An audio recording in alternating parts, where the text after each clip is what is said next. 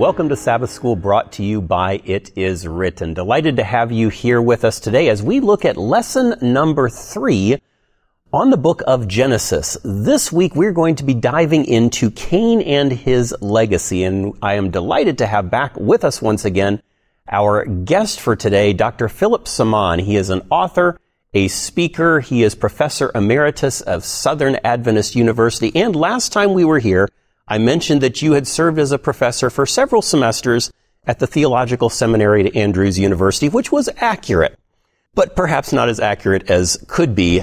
Ten years you were at well, Andrews? I mean, you're right. I did serve for several, many semesters. If you add them up, they come to 10 years. 10 years. That's, that's a few semesters. Yes, indeed. Delighted to have you back again, Thank Dr. You. Samaan. Thank you. Now we're digging into the book of Genesis here. And we're, we're kind of, we're three weeks into a 13 week journey. In your estimation, why is the book of Genesis so important for us to understand what's there that we need to be able to grasp that helps us in our Christian walk? Well, you know, book of Genesis is really a summation of the whole Bible. It's the introduction and the summation of the whole Bible. Uh, I mean, a subject creation is just very appropriate. And so I would like to use three words to answer your question. That is, God started, last time we discussed this together, with perfect creation. It was very good. And then after that, there was what I call decreation, the antithesis of creation. And then thank God we conclude with the book of Revelation having to do with recreation. So it's just a complete picture. And I'm so glad also that God not, has not given us a philosophy of um, repeating things over and over again like a vicious cycle, like in Hinduism, but we have a linear model. There's a beginning and there's an end, and there'll be an end of recreation and restoration. Which is beautiful, and it gives us it gives us hope. It gives hopefully you hope. I know it gives me hope. We can see where we've come from. We know where we are today, and we have a really good idea of where we're going, which takes away a lot of the mystery of what the future holds. We can face it with, I think, confidence and That's peace. That's true. That's true. Yep. So when we take a look at this segment here this week, lesson number three, Cain and his legacy, things are kind of going downhill fast when we get into Genesis chapter four, but Genesis 4 doesn't just start there. It's, it kind of draws some things from a little bit earlier, from Genesis chapter 3. Con- connect where we were last week with where we are today. Well, in Genesis chapter 3, we are told the serpent comes along and disrupts his whole plan of trusting God. And he said, You shall not surely die. And it's so interesting there, that the vast majority of people in the world, not just Hindus, not just Buddhists, but Christians, who disbelieve God's truth and believe Satan's lie. Because they believe you don't die, really. That life will continue forever in hell or in nirvana or somewhere. It's fascinating because God spoke it very plainly. There was no, should have been no misunderstanding. And, yet, uh, many Christians today have that misunderstanding that some part of you continues to go on, whether you call it the soul or the spirit or, or whatever it happen, whatever name it happens to, to have. But that was part of the devil's original deception. And we can, we can expect that if his original lie had something to do with death, that he's going to be working that same lie toward the very end of time as well. And that's his specialty.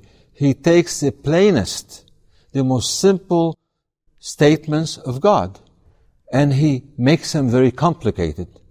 And that's a sign of a bad teacher. You take a simple thing and you present it in a very complicated way. Yeah, but he's been very good at it. Very good very, at it. very good at it.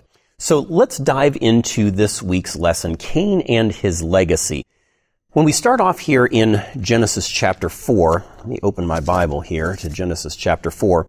It begins with, with this passage. It says, Now Adam knew Eve his wife, and she conceived and bore Cain and said, I have acquired a man from the Lord. Now I'm reading here from the New King James Version, but when you take a look at the original Hebrew here, it's, it's nuanced differently. What's the significance of that? It's very significant because I'm translating from the Hebrew here. And literally it says, I have acquired a man, comma, indeed the Lord himself.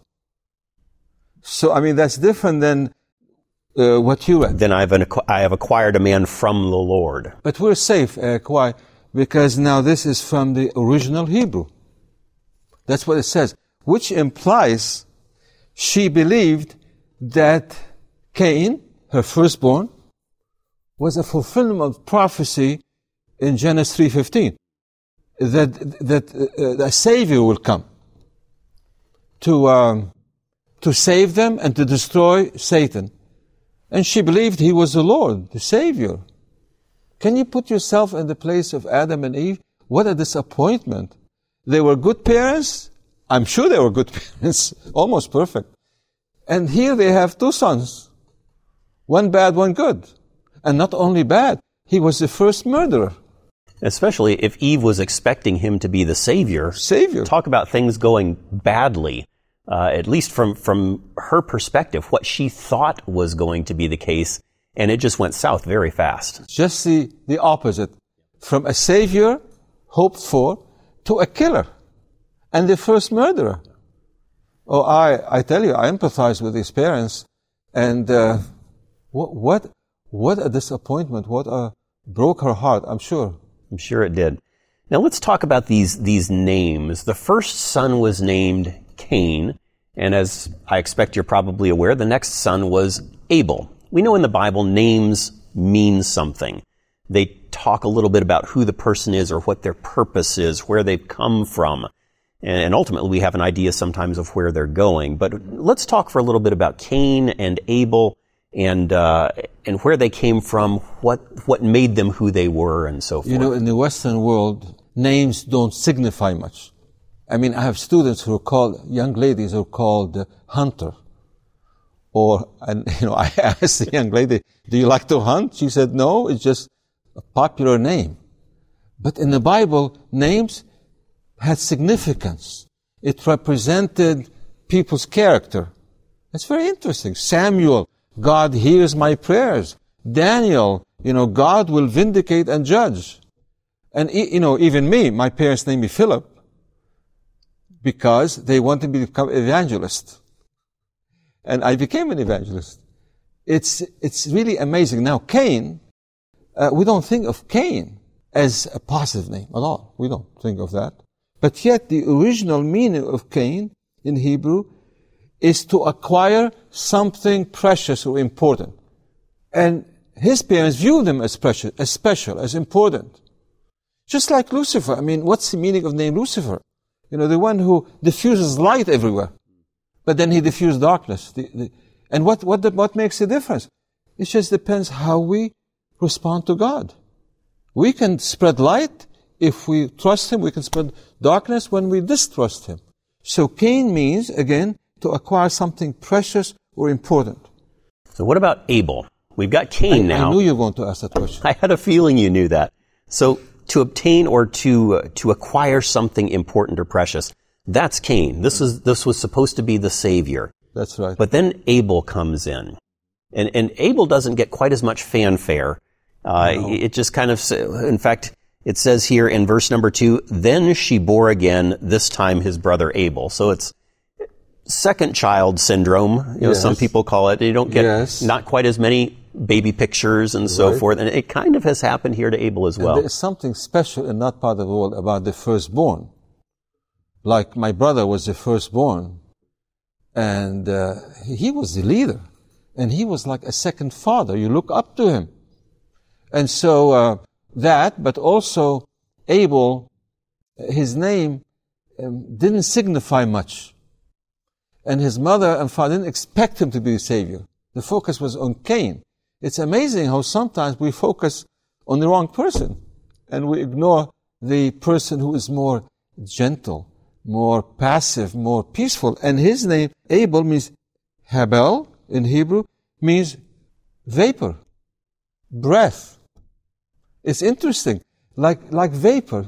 So peaceful, so sympathetic, so nice. And by the way, the significance of the names, the literal meaning of the names, uh, also goes along with their life work. I mean, Abel, you know, strong, mighty, somebody special who had to work hard. A farmer, you know, he has to till the soil. Mm. But yet, Abel was a shepherd. He tended the sheep. You know, he didn't create the sheep. He just watched over them. So it's a job that's peaceful, um, mild, and uh, brought tranquility to his life. So it's interesting how the meaning of names also point to their professions in life. Incredible how God, all the way back at the beginning, gives us these these ideas of at least where people think they're going, not always where they end up. But uh, I, am thinking of like Jacob. You know, Jacob was heading, uh, made some poor decisions. We'll put it that way. But then he wrestles with God and he gets a new name. And so we've got names here denoting something. Cain, that farmer, uh, hardworking fellow who creates. Well, create might be a, a misnomer here, but he, he makes the the food come forth, whereas Abel is that shepherd sensitive with the with the sheep. Fascinating how God works with uh, with the names. And it all depends on our reaction to our faults, our problems. We can rise up. It's not the issue is not do we fail. We all fail. Mm. We all have sinned. But what do we do when we are down? Do we rise up like Peter and say, Lord, save me, I don't want to drown? It depends on our reaction. So basically with Cain, he was, he offered from what he produced. But you know something? Abel also offered from fruit, uh, the produce of the land. And, and that was okay with God. That was like a, a, an offering of thanksgiving. But what was so crucial about the blood sacrifice? That Cain rejected to offer. Without shedding of blood, there's no remission. So there needed to be that shedding of blood. There needed to be that sacrifice. And, and Cain, I mean, I'm sure, I have no doubt that Cain was a great gardener. Cain was a great farmer. Probably some of his produce tasted phenomenal. If you had tasted Cain's produce, if you had gone to Cain's roadside stand, you would have appreciated the quality of his produce, I have no doubt. But that wasn't what God had asked for as a sacrifice. And we're going to come back in just a moment and talk more about the significance of this sacrifice. But before we take our quick break here, I want to remind you, stop by the It Is Written store, that's itiswritten.shop, and pick up the companion book to this quarter's Sabbath School study guide on the book of Genesis. You will be blessed. We're going to come back in just a moment and look at the significance of the sacrifice. See you in just a moment. If you enjoy coloring, then you are going to love the Buried Treasure Coloring Book from My Place with Jesus. The Buried Treasure Coloring Book has more than just pictures to color. You'll also enjoy activity pages, each accompanied by their very own audio story. Mr. Dixon came across a small, well weeded rice patch out in the middle of a field. Get ahead of a rainy day or a relaxing evening as a family and order the Buried Treasure Coloring Book from It Is Written. Hi, I'm John Bradshaw from It Is Written. The It Is Written Bible studies have been used around the world by people who want to understand the Bible better. They're short, they're easy to use, and they're life changing. And in them, you'll find the hope and the peace that you've been searching for. Sign up for your Bible guides today at no cost. You'll be glad you did.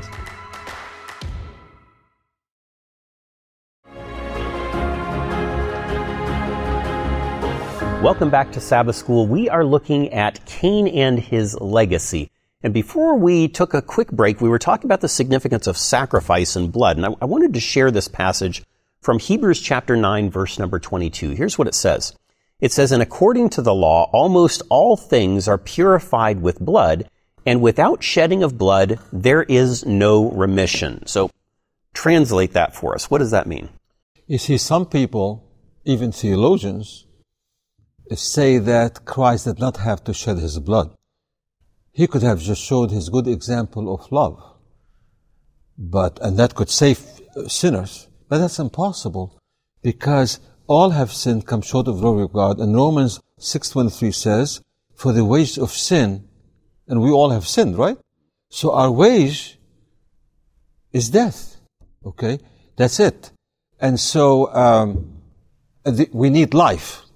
That's why the wage of sin is death, but the gift of God is eternal life in Jesus Christ our Lord. So we need eternal life to reverse the death.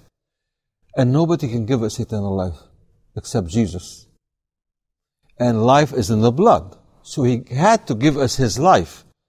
And, um, and also, when he gave his life, he gave a gift that's unique. You cannot tell me anybody in the world, even an angel, because an angel borrows life from God. He cannot give it. Only Jesus uniquely qualified to give what we lack, and that's, that's life. That's why it's indispensable for us to be saved without the shedding of blood, and therefore the giving of life.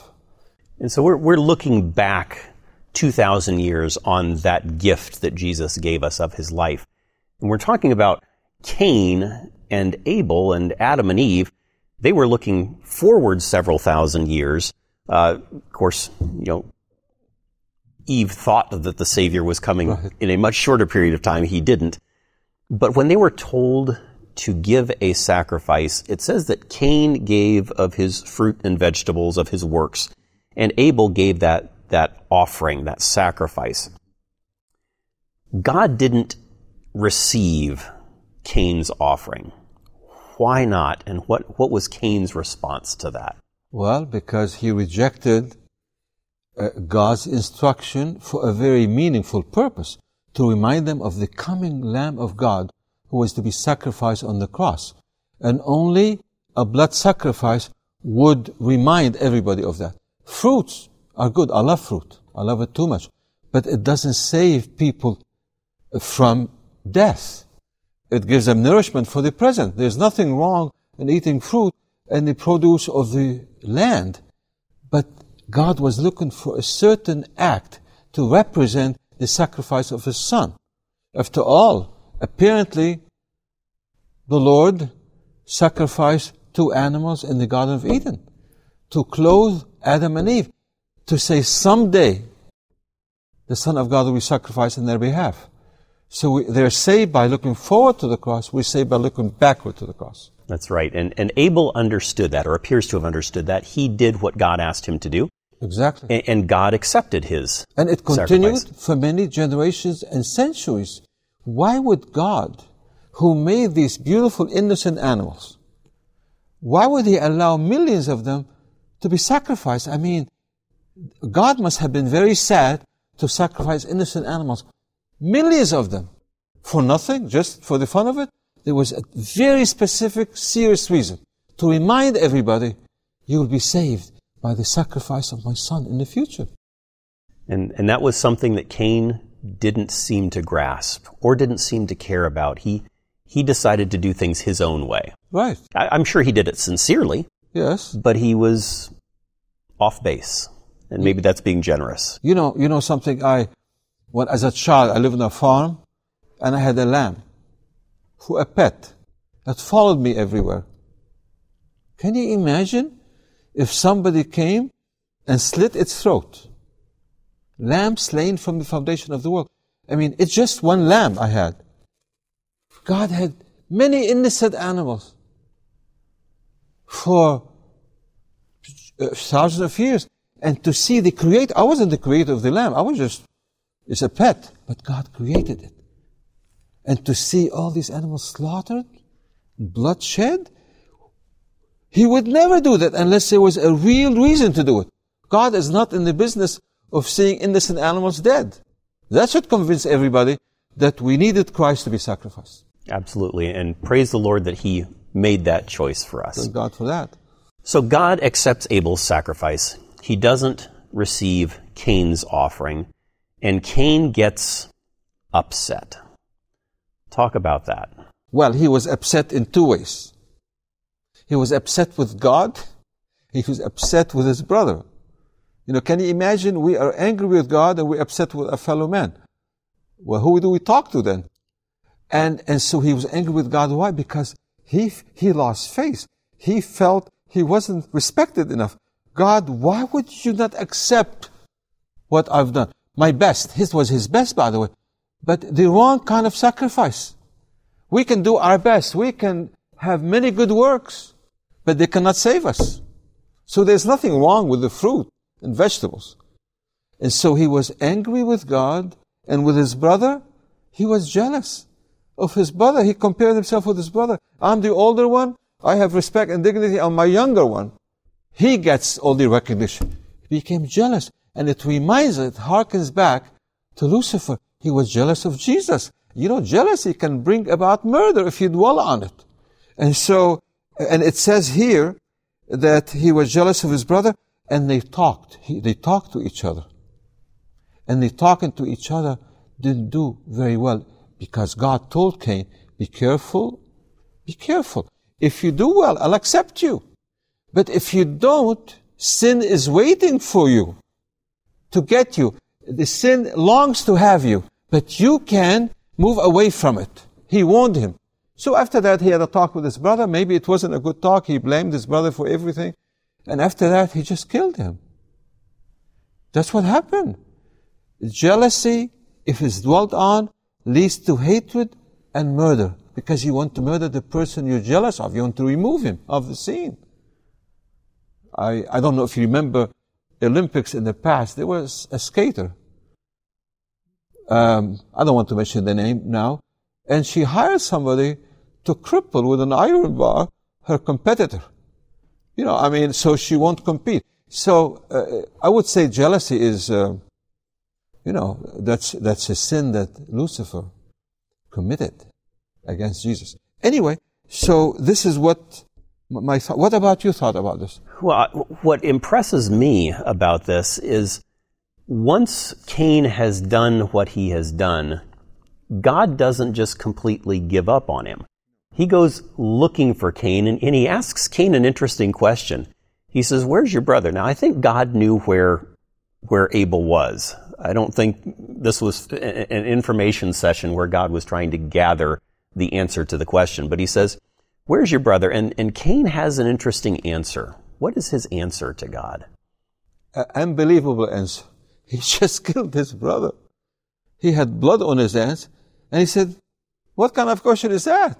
How in the world I would know my, where my brother is? I'm not his keeper. I mean, that was a pure lie. He knew exactly where he was. But you know, Eric, this reflects the uh, callous attitude of people today in our culture. People are becoming hardened. I'm so self-centered. Why would I care about my brother? But we're supposed to be our brother's keeper. And so uh, I, I read it here. It says here, then the Lord said to Cain, Where is Abel, your brother? Now then, after that, uh, he said, Well, why would I know? And God said, What have you done? Who shows God what? What does, what does it tell us about God? The opposite of Cain. He cares. He cares and immensely. he is hurt and he is moved. And he says, if you don't answer me, the soil, the soil soaked with your brother, but talks to me eloquently. That's how God's like. And, and we see this, this first murder, Cain murdering his brother Abel. Unfortunately, that's not where sin ends. It gets worse and worse and worse. And, and the lesson this week talks about Lamech. You know, some sins in someone's life are taken from generation to generation unless it's arrested and confessed and forgiven. Lamech also killed a man. He calls him a young man. And he told his two wives, again, you have polygamy introduced here. He told his two wives, you know, my, my ancestor, uh, Cain, killed a man.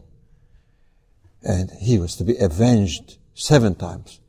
And he said about himself, 70 times seven. And what does it signify? It signifies that Lamech recognized his sin. He knew he, it was a great sin. But he didn't show any remorse, any feeling. At least, at least Cain said, you know, I mean, what, what shall I do? Can you help me to live? Because everybody wants to, wanted to kill me. Lamech, Lamech didn't care. It's just, that's where I am and harden my sin. And if it's 70 times 7, it's okay with me. And that's all we hear. Because by that time he was really hardened. But there is hope, isn't there? There, there is hope. You have the line of Cain, but you have the line of Seth. Could you say something about that? Yeah, the, the line of Seth, as you take a look at the Bible, the Bible describes groups of people as the sons of God and the daughters of men. And there are some very confused theological ideas about these two groups, but the answer, the biblical answer, is actually quite straightforward. The sons of God, those are the descendants of Seth. You've got Seth, you've got Enoch, Methuselah, Noah, and so forth and examples of people who stood for God. We've got just a short period of time left. Very quickly, what kind of hope do we find in that line? We know that Enoch walked with God. That's the best way to describe the process of sanctification, to walk with God. And he was no more because God took him. It's just like he took uh, Elijah. He, he, uh, he was translated. And we better be careful what we say about Enoch because he can hear us now. He's in heaven. Oh, he's been in heaven for so long. Even though we believe in the state of the dead that people do not feel or think or have any compassion because they're dead. But some are there. Moses is there, and Elijah is there, and and uh, Enoch and others. He walked with God. And what we learned from that is today people want to walk with God in heaven, but they don't like to walk with Him here on planet Earth. Have you met people like that? There are quite a few of them. Jesus loves me.